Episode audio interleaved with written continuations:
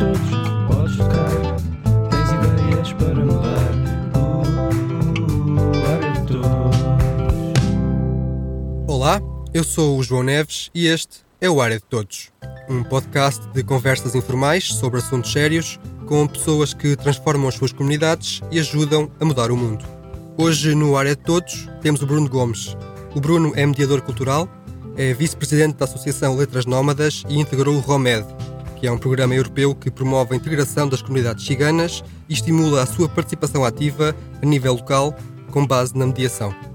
Olá Bruno, é um gosto. Olá, boa contigo tarde. Tudo bem? Eu, Obrigado pelo convite. Ora, essa. Ah, eu queria começar para tentar perceber um pouco mais, primeiro no sentido lato, o que é que é isto da, da mediação e como é que se faz, e depois em concreto, como é que isto se faz com as comunidades ciganas. Ora bem, a mediação é, é, é uma ferramenta que tem como principal objetivo eh, construir pontes que levem depois à transformação, eh, no fundo, de duas partes que estão desavindas, onde o diálogo não, não existe. E a mediação tem esse grande papel de, no fundo, de construir eh, pontes para que lados, dois lados que estão desavindos possam enverdar pela uma negociação através do diálogo e pronto, no fundo as aproximações que têm que, vir, têm que ser feitas e a mediação no fundo é, é esta chave que eu costumo dizer eh, de um monte de chaves, de um porta-chaves que podem abrir portas para, para o diálogo e para a resolução e transformação eh, de conflitos. Eh, no fundo a mediação é um bocadinho isso e na comunidade cigana ela surge, portanto, há 20, 25 anos na Europa, em Portugal há 20 e tal anos também, e tem sido, portanto, uma das boas ferramentas, eh, não é a única, não é aquela que faz milagres, que tem, no fundo, apoiado no acesso das comunidades ciganas a várias esferas, de, de- portanto, e, e temas da sociedade, como a educação, como a habitação, que são aquelas que mais são, eh, neste momento, trabalhadas em Portugal, mas na Europa, da justiça, do emprego, portanto, a mediação, no fundo, é uma lufada de ar fresco que permite que o acesso eh, seja minimizado, porque existem ainda grandes problemas de acesso das comunidades ciganas a uma das a várias esferas da, da- da sociedade. Então a mediação é, é uma das ferramentas que se tem que estar eh, articulada com outras ferramentas para fazer com que a inclusão e o acesso das comunidades ciganas nas sociedades seja uma realidade. No fundo é um bocadinho isso. E neste momento, quais é que são as, mai- as maiores barreiras à, à inclusão das comunidades ciganas, ah, em Portugal concretamente? Eh, as barreiras são, são, são quase todas, porque Portugal, eh, infelizmente, quando falo isto, é um, é um país que estruturalmente é, é racista. Eu não estou a dizer que as pessoas todas são racistas. Certo. O sistema em si é de facto racista e durante cinco séculos que as comunidades ciganas aqui estão, têm sido, no fundo, alvo eh, de, uma omissão completa, de uma perseguição completa por parte do aparelho de Estado, que hoje as cotas de prosperidade das comunidades ciganas eh, eh, quase que não existem. E quando eu falo cotas de prosperidade, eu não falo de, de- de- dinheiro, eu falo de todas as esferas, desde a educação. Portanto, os ciganos foram forçados a ser nómadas há muitos séculos, só a partir de 85 é que há uma lei, um capítulo de severo da GNR que, que muda e que não mudou bastante, e após 25 de Abril, que antes do 25 de Abril o capítulo dizia especial vigilância aos ciganos, e em 85, após o 25 de Abril, diz especial vigilância aos nómadas. Ora, na década de 80, quem persistia a ser nómada forçado no nosso país eram os ciganos, pouco mudou. Portanto, existe aqui um- um- uma série de, de- de atentados à, portanto, à, à liberdade das comunidades ciganas desde sempre, desde a monarquia, desde a república e até agora, no fundo, à terceira república que continua agora de outra forma, um pouco mais subtil, eh, a não permitir que as comunidades ciganas sejam cidadãs plenas de direito. É claro que muita gente diz, ai, não se querem integrar, ai, não se querem incluir, eh, quer dizer, há sempre eh, desculpas e uma retórica e uma narrativa que tenta culpabilizar e desumanizar, portanto, as comunidades ciganas. E com isto eu não quero dizer que dentro das comunidades ciganas e não existam comportamentos adequados, existem como existem em qualquer grupo. Mas eu costumo dizer que parece que um pisão de um cigano traumatiza para cinco gerações. E um, um, um pisão de uma pessoa não cigana não traumatiza. Após 15 minutos está tudo bem. E acho que as representações negativas uh, são vividas de tal forma, uh, sobretudo as representações negativas dos ciganos, que hoje temos de facto uh, a comunidade que, no, que, é portuguesa há cinco séculos, que é mais discriminada a todos os níveis. E há um, um estruturalmente, sistemicamente, estas comunidades não têm o acesso que deveriam ter enquanto cidadãos. Portanto, os níveis de equidade uh, no nosso país uh, relativamente às comunidades ciganas e a outros grupos, mas falando especificamente das comunidades ciganas, é quase nulo. Portanto, basta olhar para as instituições, basta olhar para a representação política e nós podemos perceber o porquê de nós não termos comunidades ciganas representadas, ou portugueses ciganos representados no, no Parlamento, portugueses ciganos representados nas várias instituições públicas, sejam elas do governo central do governo local. Portanto, como vêem muitas pessoas, ah, porque não estudaram, mas uh, é preciso perceber que a história muitas das vezes uh, pode contar o presente. E o facto de termos sido nómadas forçados, termos uh, sido forçados a ter uma atividade como a venda ambulante que no fundo não forçava a termos uma, uma mão de obra especializada, uma formação académica alta, levou-nos com que hoje os níveis de educativos de escolaridade da comunidade cigana não sejam os melhores. Claro que as coisas vão melhorando aos poucos e há muitos programas, há muitos projetos e as coisas têm vindo a, a melhorar, mas ainda estamos muito uh, aquém de fazer e de estar ao mesmo nível. Portanto, os níveis de equidade, uh, quando se fala da meritocracia, é tudo, eu, desculpem a expressão, é tudo uma treta porque quem vive e quem é empurrado para bairros sociais, para, para guetos, eh, sinceramente, tem que ser 3, 4, 5 vezes, 7 vezes ou 8 vezes melhor do que todos os outros para se ingrar. E, portanto, isso da meritocracia tem muito que se é um é? bocadinho é? uma mentira. Sim. Costuma dizer-se que a, que a inclusão é uma estrada de dois sentidos e na tua experiência de, de enquanto mediador, uh, que problemas uh, internos, digamos assim, é que identificas, ou melhor, há, existe alguma resistência das comunidades ciganas em integrarem o processo, uh, integrarem-se na, na, comunidade? Claro que existem, como em todos os grupos, existem medos, as reformas. Se, se, hoje formos, antes de vir a, a informatização para os bancos, eu vou, vou dar aqui este exemplo. Todos os bancários saíram à rua na altura que queriam, preferiam a caneta tudo que é novo, tudo que pode mexer e, e, e, no fundo, ser uma ameaça à destruturação de uma identidade, causa medo. É, agora, é verdade que a comunidade cigana tem medo, tem medo de algumas situações, tem medo de, de serem assimilados, porque ainda continuamos a ter termos como integração uh, e não temos termos como inclusão. Portanto, as pessoas têm medo. Escolas, olhamos para as escolas, nós temos um sistema educativo, apesar de sermos uma sociedade cada vez mais diversa e multicultural, que é um sistema formatador, que é monocultural. Portanto, é um sistema de ensino com currículos que apenas dizem respeito a uma comunidade, que é a sociedade maioritária. Portanto, como veem, há sempre o receio de, de, de, sermos, de perdermos uma identidade. E isso é um dos grandes medos da comunidade cigana, porque de repente, a partir de 74, abrem-se ligeiramente as portas, mas há séculos e séculos para trás, gerações de ciganos para trás, que sofreram como nunca o facto de viverem num território que não os aceitavam por ter uma cultura diferente. Tudo isso causa medo. Tudo, tudo causa resistências. Claro que isto é um trabalho de dois lados, tem que se trabalhar dos dois lados, porque é assim, eh, eu não posso caminhar uma estrada sozinho eu tenho que caminhar uma estrada de mão dada com alguém que também me dá alguma confiança. E isso também existe hoje em dia na, na sociedade portuguesa. Existem pessoas sensíveis, mas continuo a dizer que a sociedade continua com, uma, com, uma, com um sistema estruturalmente que é racista e que não aceita quem, quem tem uma cultura diferente. Ora, isso necessita, sim, de uma reforma enorme. Mas tudo isso também causa medo à própria sociedade.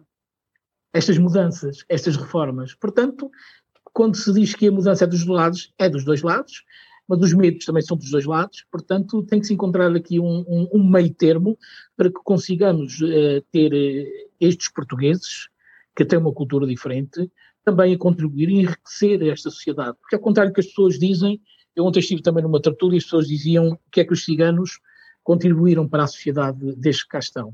Têm contribuído muito. Nos anos 30, 40 e 50, as aldeias e vilas do país só tinham alguns produtos porque os ciganos lá chegavam. E na economia contribuíram bastante para isto. A nível cultural, que os ciganos contribuíram bastante. Então a gente esquece e nem sequer se lembrar que a Maria Severa, a mãe do Fado, era cigana.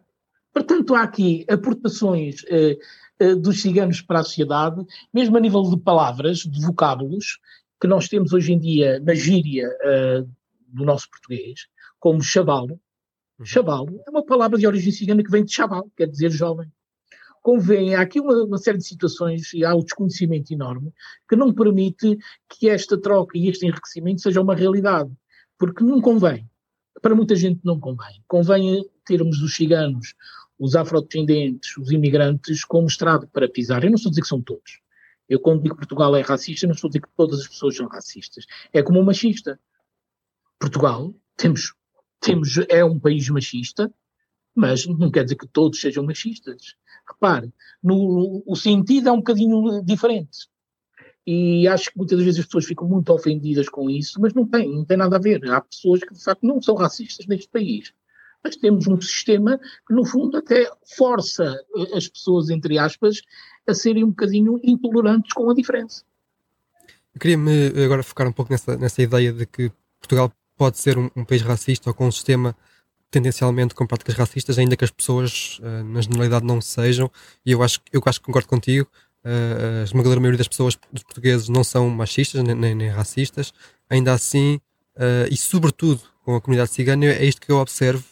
Um, vejo várias vezes pessoas, sobretudo nas redes sociais, mas, mas não só, várias pessoas a dizer, lá está, aquilo que dizias, que os ciganos não contribuem, que são preguiçosos, que são subsídios dependentes, que isso então já era outra, outra conversa.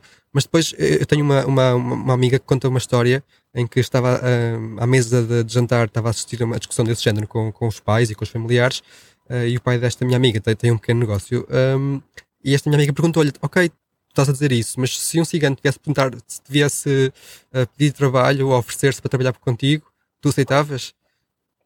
E o pai dela disse que, que não, e ficou ali um bocado ficou assim uma dissonância entre, entre o discurso e a intenção Sim, isso é as retóricas, as narrativas que, que atualmente nós temos no nosso espectro político de um determinado partido de extrema-direita, que tem, no fundo, e eu sei que há conversas anteriores ao aparecimento deste, deste partido, uh, mas de facto este tem inflamado de tal forma, tem sido o combustível o ódio. Mas de facto, se queres, no fundo, puxar o tapete a essas pessoas que têm essa narrativa, é de facto fazer esse tipo de perguntas. E de facto, hoje nós temos pessoas ciganas a trabalhar no mercado laboral privado, são muito poucas, e aquelas que existem não podem dizer que são ciganos porque correm o risco de serem uh, demitidas no outro dia. Isto porquê? Porque tem que viver na clandestinidade étnica. Hoje em dia, uh, os recursos humanos, os departamentos de recursos humanos das empresas, uh, são espertos, são inteligentes e vão às redes sociais perceber quem são as pessoas com quem, com quem eles vão entrevistar ou com quem está a trabalhar para eles. E facilmente, se eu sou cigano, e embora não tenha traços, eu, eu tenho, mas há outras pessoas ciganas que eu penso que mais de 70% do, do, das comunidades ciganas que eu conheço e que conheço bem não têm traços físicos ciganos, portanto, devido à miscigenação que existiu durante os séculos, uh, essas pessoas, a olho não, não, não conseguem perceber que são ciganos, mas se forem às redes sociais, certamente que conseguirão ver, porque terão imensos amigos, familiares ciganos, por exemplo, no Facebook. E isso tem sido uma prática uh, utilizada por muitos recursos humanos e que nós nos apercebemos que depois, passado um tempo, uh, essas pessoas são demitidas. O que é que agora fazem alguns jovens? Têm que desligar as redes sociais. Quer dizer, por favor, para percebermos que, que, que, que, neste país ainda existe. Agora, também existem aqueles que são muito poucos, e eu tenho que ser aqui muito, muito verdadeiro, são muito poucos aqueles empresários que sabem que são ciganos e os aceitam. São muito poucos. Essa que é a grande realidade. E é assim, se não nos dão também oportunidades, dificilmente conseguiremos uh, ser aquilo que eles desejam ser. Desejam que nós sejamos, enquanto, enquanto cidadãos ciganos. O que eles, no fundo, querem é, no fundo, nos voltar a ver como ciganos debaixo da ponte, com carroça e com reino no nariz. É o que muita gente ainda sonha para os ciganos. Não estou a dizer que são todos, mas aqueles do espectro político e de uma ideologia mais extrema-direita, é assim que querem ver novamente os ciganos. Andarmos terra em terra, com o reino no nariz, com as carroças, a acamparmos debaixo das pontes, e é esta visão que muitos querem para, para a comunidade cigana. Claro que isso não irá acontecer, porque é uma coisa que não nos podem tirar, a, eh, eh, nós enquanto portugueses ciganos. Eu quem falo enquanto portugueses ciganos. Também passámos uma ditadura, tivemos também a lei do degredo no século XVII, onde os indesejados da altura eram enviados então para as colónias descobertas, onde foram muitos ciganos, para Cabo Verde e, sobretudo, para, para, para o Brasil. Houve tentativas de aniquilação. Em 1900 há uma lei de Pinamanique que, que quer acabar e aniquilar com a família cigana e que diz que os meninos ciganos e meninas terão que ser retirados às famílias para eles terem uma educação dita normalizada. Portanto, são várias tentativas, e eu só falo dos portugueses ciganos. Uh, vivemos também uma ditadura, vivemos a perseguição da PIDE, vivemos capítulos severos das autoridades policiais. Houve várias tentativas e que nos têm tentado, no fundo, aniquilar enquanto uh, um, um grupo cultural. Mas há uma coisa que não nos podem tirar, é a resistência. Somos resistentes, somos resilientes. Portanto, há ciganos na Europa que já passaram pelo Holocausto, um milhão de ciganos foram exterminados. Portanto, eh, há uma coisa que não nos podem tirar e que nunca nos vão tirar. Somos resistentes.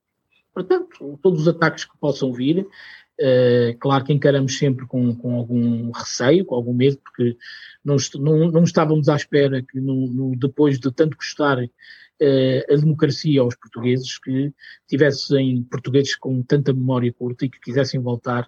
É mesmo, lembra-me um bocadinho aquela parábola uh, da Bíblia que a porca, depois de lavada, volta à lama. E isso acho que me deixa um bocadinho preocupado o facto de haver uh, em Portugal tanto analfabetismo político. Deixa-me muito preocupado. Isso é que me deixa muito preocupado. Tu achas que este, este sentimento atual em relação às comunidades ciganas vem então desse, desses períodos históricos que estavas a descrever? Porque eu tenho alguma dificuldade em perceber, se calhar, não sei se é fácil perceber de onde é que vem este, este, este escárnio, quase este ódio ou esta, este problema. Vem de, vem de um sentimento de que nunca conseguiram assimilar as comunidades ciganas. Aí é que está. Aí é que está o, o ódio, aí é que está o ódio uh, do aparelho de Estado e das pessoas que representam esse aparelho de Estado. É que nunca nos conseguiram assimilar verdadeiramente que esse é que era o desejo. Então daí vêm as representações negativas. Uh, vivíamos sempre à margem, ou porque roubavam umas galinhas, já eram o, o, fim do mundo. Então tem que haver sempre um bode expiatório, como tu dizias no início. Nós somos um bode expiatório. Isso não quer dizer, e eu não vou aqui negar, que dentro da comunidade cigana uh, e das comunidades ciganas, porque as comunidades ciganas são muito diferentes umas das outras, de, do norte para sul, de bairro para bairro, de, numa própria cidade tu podes encontrar várias comunidades eh, diferentes, em alguns aspectos, com estados de inclusão diferentes. Eu não posso jamais dizer, seria, seria mentiria, que dentro das comunidades ciganas existem comportamentos adequados. Agora, comportamentos de pessoas não é uma cultura. Nem são 75 mil ou 50 mil eh, cidadãos eh, ciganos. E acho que é esse, é esse problema que nós temos com a matemática, os portugueses têm com a matemática, que nunca foram muito fortes, de pensarem que 100 ou 200 são 50 mil. E é este tipo de situações que nós temos que terminar e tentar, no fundo, desconstruir as generalizações. Porque eu não posso acordar um dia e há um comportamento desadequado de um cigano e eu ter que sentir que vou ter que pagar com este apontamento coletivo que a sociedade faz. Porque se um faz, eu também sou e estou colocado no mesmo saco. Isto é muito triste viver com isso. Acordarmos com o coração nas mãos, porque sabemos que a sociedade vai responder desta forma. É muito triste. E isso não quer dizer, e não inibe, nós estamos num Estado de Direito, sejam ciganos, não ciganos, sejam uh, afrodescendentes, se cometem qualquer crime, eles têm que pagar por esse crime. Mas são pessoas. Foi aquela pessoa que, por acaso, pertence a um grupo cultural, que são os ciganos. Mas é aquela pessoa, não é, não são todos. os ciganos todos. Tu achas que esse sentimento uh, que descreves agora em relação aos ciganos é semelhante àquele que pode haver com, com imigrantes, com afrodescendentes, com, com gays, com, sei lá? Sim, tudo o que acontece, todos os grupos minoritários uh, têm sofrido muito, mas uh, sem dúvida que nos últimos tempos o grupo que, que, que, sofre mais rechaço são, de facto, as comunidades ciganas. sem dúvida, neste momento são. Mas os imigrantes, quando há uma narrativa que diz que os imigrantes não contribuem nada para a sociedade, e depois há estudos que dizem que os ciganos deixam, os ciganos, os imigrantes deixam milhões e milhões todos os anos na Segurança Social. Muitos até acabam por estar aqui dois, três, quatro ou cinco anos, vão para o seu país e depois nunca mais pedem, eh, quando se reformam, esse dinheiro. Eh, como veem, é uma narrativa que se constrói, é uma narrativa do medo, porque há um analfabetismo uh, político neste país, porque é fácil tu ir a uma taberna ou um, ou um, café, onde encontras, infelizmente, pessoas com pouca formação académica, a quem tu vendes a banha da cobra. E é isto que esse senhor anda a fazer hoje em dia. É o que ele faz, e facilmente, e é um bom vendedor, sejamos sinceros. É um homem, entre aspas, inteligente nesse aspecto, que consegue vender bem a banha da cobra e há pessoas que estão uh, maravilhadas com o discurso dele porque acham que, que, que, é um xerife. Ele, no fundo, personifica um xerife que vem limpar tudo. De vez em quando, em Portugal, acordam alguns, alguns xerifes que acham que vão limpar tudo. Quando ele chegar nas próximas legislativas e que vamos ter, de facto, um crescimento da, da, da extrema-direita, uh, vamos, eles vão perceber depois que ele não tem substância política e no Parlamento só vai fazer barulho e desconversar e vai acabar por, por este partido, e espero bem que isso aconteça, desaparecer. Se eles não tiverem uma, uma coligação na, com, com o PSD para governar, após quatro anos, eles vão desaparecer como desapareceu o PRD. Porquê? Porque além de ele ser inteligente, de vender muito bem a banha da cobra, é alguém que não tem substância política. E nós vimos nos debates que ele fala apenas em casos e fala em, em questões securitárias. Porquê? Porque ele trabalha com o medo. As pessoas estão tão também chateadas e tão tristes, desiludidas com a governação eh, que tem vindo, portanto, a acontecer. As pessoas facilmente caem nesta narrativa e neste discurso deste senhor e hoje temos pessoas que se vão desiludir no futuro uh, e pronto, e que, e que irão fazer um volte-face nas suas posições. Uh, eu creio que isso irá acontecer, porque eu acredito que ainda iremos lutar, embora a esquerda portuguesa uh, não tenha sido inteligente para as presidenciais, acho que se devia unir e o, nós sabemos que o único objetivo da esquerda deveria ser combater o, a extrema-direita. Uh, não, foram fazer primárias para as legislativas. Eu acho que, que, é horrível, porque todos nós já sabíamos que o Marcelo Rebelo de Sousa tem uma popularidade enorme e queria vencer. Então, teríamos que ser, a esquerda teria que ser estratégica. Eu estou a dizer que teríamos que ser, porque eu sou um homem de esquerda, uh, teria que ser estratégica e ter uh, sido muito mais unida e ter apenas um candidato para derrotar a extrema-direita. Esse deveria ser o grande objetivo falaste no, no medo, eu, eu gostei daquela expressão que tu usaste há, há pouco, que um pisão de, de um cigano provoca traumas para cinco gerações. Uh, para te contar outras histórias de, de, pessoas próximas aqui à minha volta, pessoas a quem eu reconheço os melhores, as melhores qualidades, mas já algumas vezes aconteceu, essas pessoas a quem eu reconheço qualidades, um, terem sentimentos que se poderiam uh, caracterizar de ciganofobia exatamente por um trauma uh, com uma pessoa um, numa situação que se calhar que aconteceu, não é? Mas depois que é transportada para, para como tu dizes, para esta generalização. E o que eu gostava de perceber, não sei se tens uma resposta ou se, é, se há sequer uma resposta para isto, é porque é que isto acontece com as comunidades ciganas e não, não acontece com homens ou com mulheres ou com, com espanhóis porque é fácil tu teres, tu discriminares uma, comunidade que tem representações negativas, tem muitos estigmas. É muito fácil. Então, uh, no subconsciente das pessoas, não conseguem perdoar. Um fez, mas todas as outras que possam aparecer com, com boa vontade, uh, que querem ter amizade, uh, são descartadas à partida por causa de outro que, se calhar, a outra pessoa nem sequer o conhece. Estás a entender? Eu ainda agora, recentemente, há coisa de minutos, eu fui ao supermercado uh, para evitar, uh, e estamos em confinamento, e, e, fui comprar algumas coisas para estar uh, pronto, vários dias sem lá ir. E eu, apesar de ser alguém aqui, eu vivo na Figueira da Foz, apesar de ser alguém, eu sou autarca de, um, de, uma Assembleia de Freguesia, eu sou um homem licenciado, apesar de tudo isso, eu quando saio à rua, o Bruno Gonçalves, não é visto como autarca, não é visto como licenciado. Eu entrei e passado 30 segundos eu tinha o segurança atrás de mim. Como vêem, isto parece que é automático. E eu tenho traços físicos gigantes. Se calhar, se eu não o tivesse, talvez ele não viesse atrás de mim. Mas eu tenho traços físicos ciganos e, e orgulho-me de, de, de, tal. Mas como tu vês, quando eu vou a uma repartição de finanças, quando vem o Bruno, não vem o, o autarca, não vem o licenciado, não vem o formador, vem apenas o cigarro. E eu não me estou aqui a vitimizar, porque eu não preciso vitimizar. Eu tenho 20 e tal anos de, de ativista, tenho 20 e tal anos. Eu estou a dizer a realidade. E não quer dizer com isto que eu quero a compaixão de alguém. Não. Já dei muito para isso.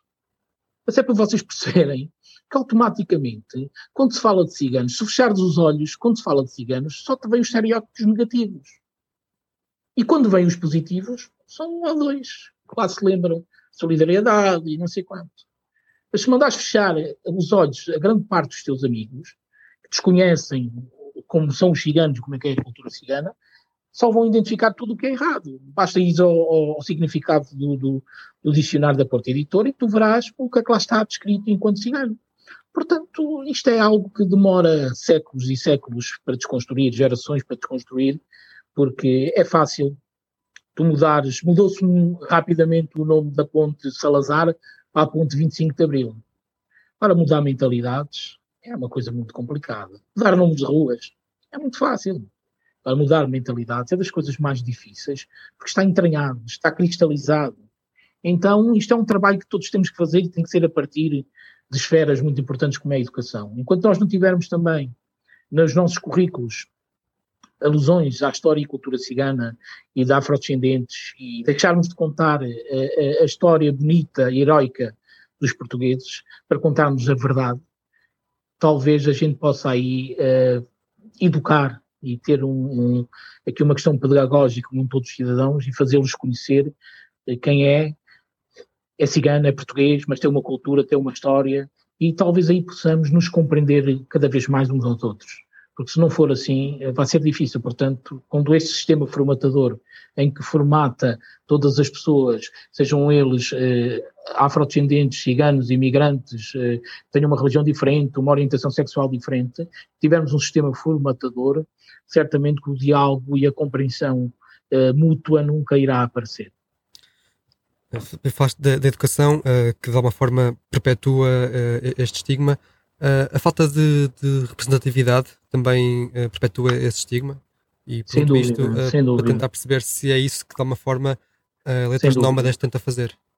É que... Sem dúvida. O que nós estamos a fazer, a tentar fazer é que as nossas escolas não têm representação. Portanto, neste momento nós temos um programa que se chama Ópera, do qual eu fui mentor, nasceu como projeto, chamou Ópera Chavalé, que quer dizer na língua cigana Erguei Jovens Ciganos, portanto ela já vai na quinta edição e temos aqui uma, uma, um programa que tem como um objetivo uh, reparar, entre aspas, eu gosto da reparação, uh, portanto, na área da educação das comunidades ciganas. Nós, neste momento, temos 40 jovens ciganos na universidade, em cinco anos licenciaram-se 18, dois mestrados, o que é que nós pretendemos? É que alguns possam enverdar pela área da educação para serem futuros eh, professores, para que possamos ter no futuro também nas nossas escolas professores ciganos. E aí eh, talvez as coisas possam mudar ou minimizar todo, eh, todo este preconceito e, e, todo este desconhecimento que eh, as escolas continuam a perpetuar relativamente aos outros grupos que se apresentam culturalmente diferentes e outros mais quem diz nas escolas diz em, em, todo lado, não é? Nas autarquias, na, nas empresas. Na... Exatamente, exatamente. Eu... E, e, sobretudo a representação política, que eu acho que é assim. Eu, uh, eu estou um bocadinho desencantado com a política, mas eu gostava de um dia uh, ser eleito para ser um, um, deputado na Assembleia da República.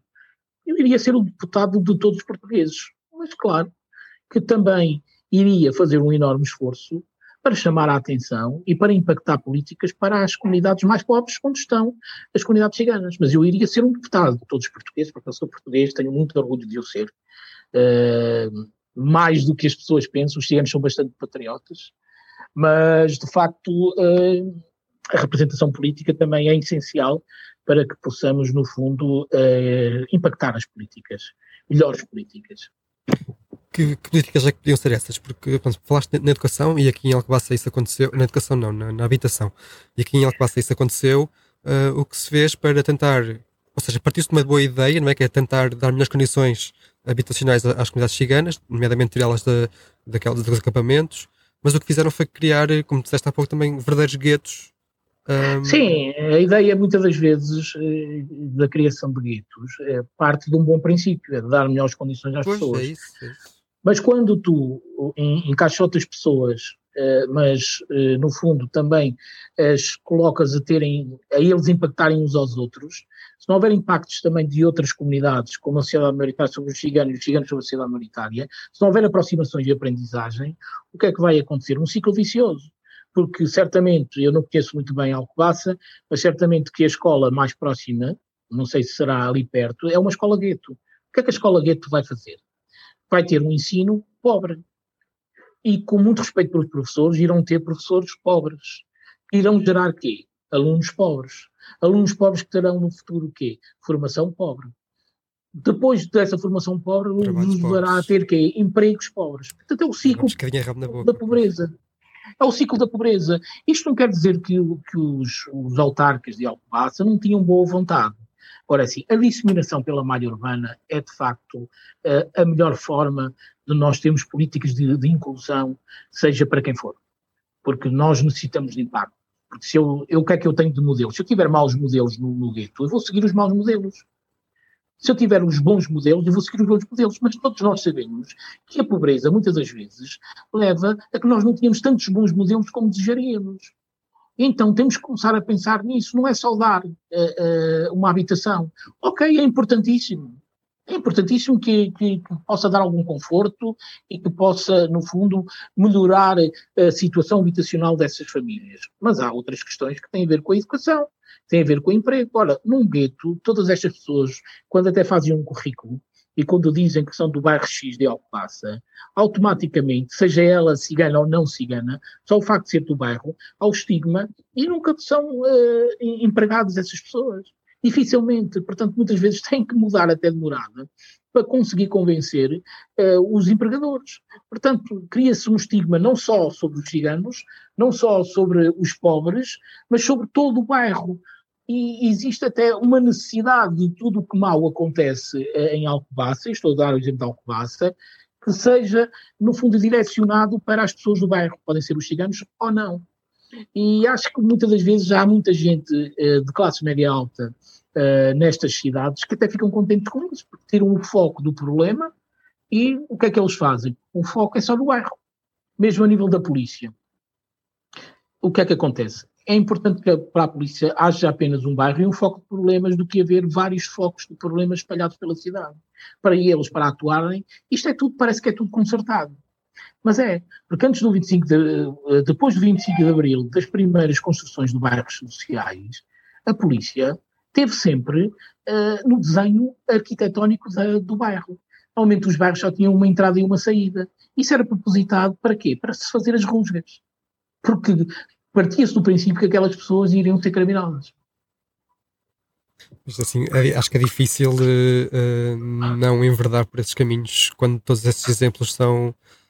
Sim, eu vivi num bairro social 28 anos e, e eu sou, e desculpa usar aqui esta expressão, eu sou uma pessoa de bem. E criei, criei-me num bairro social como eu, muita gente se criou.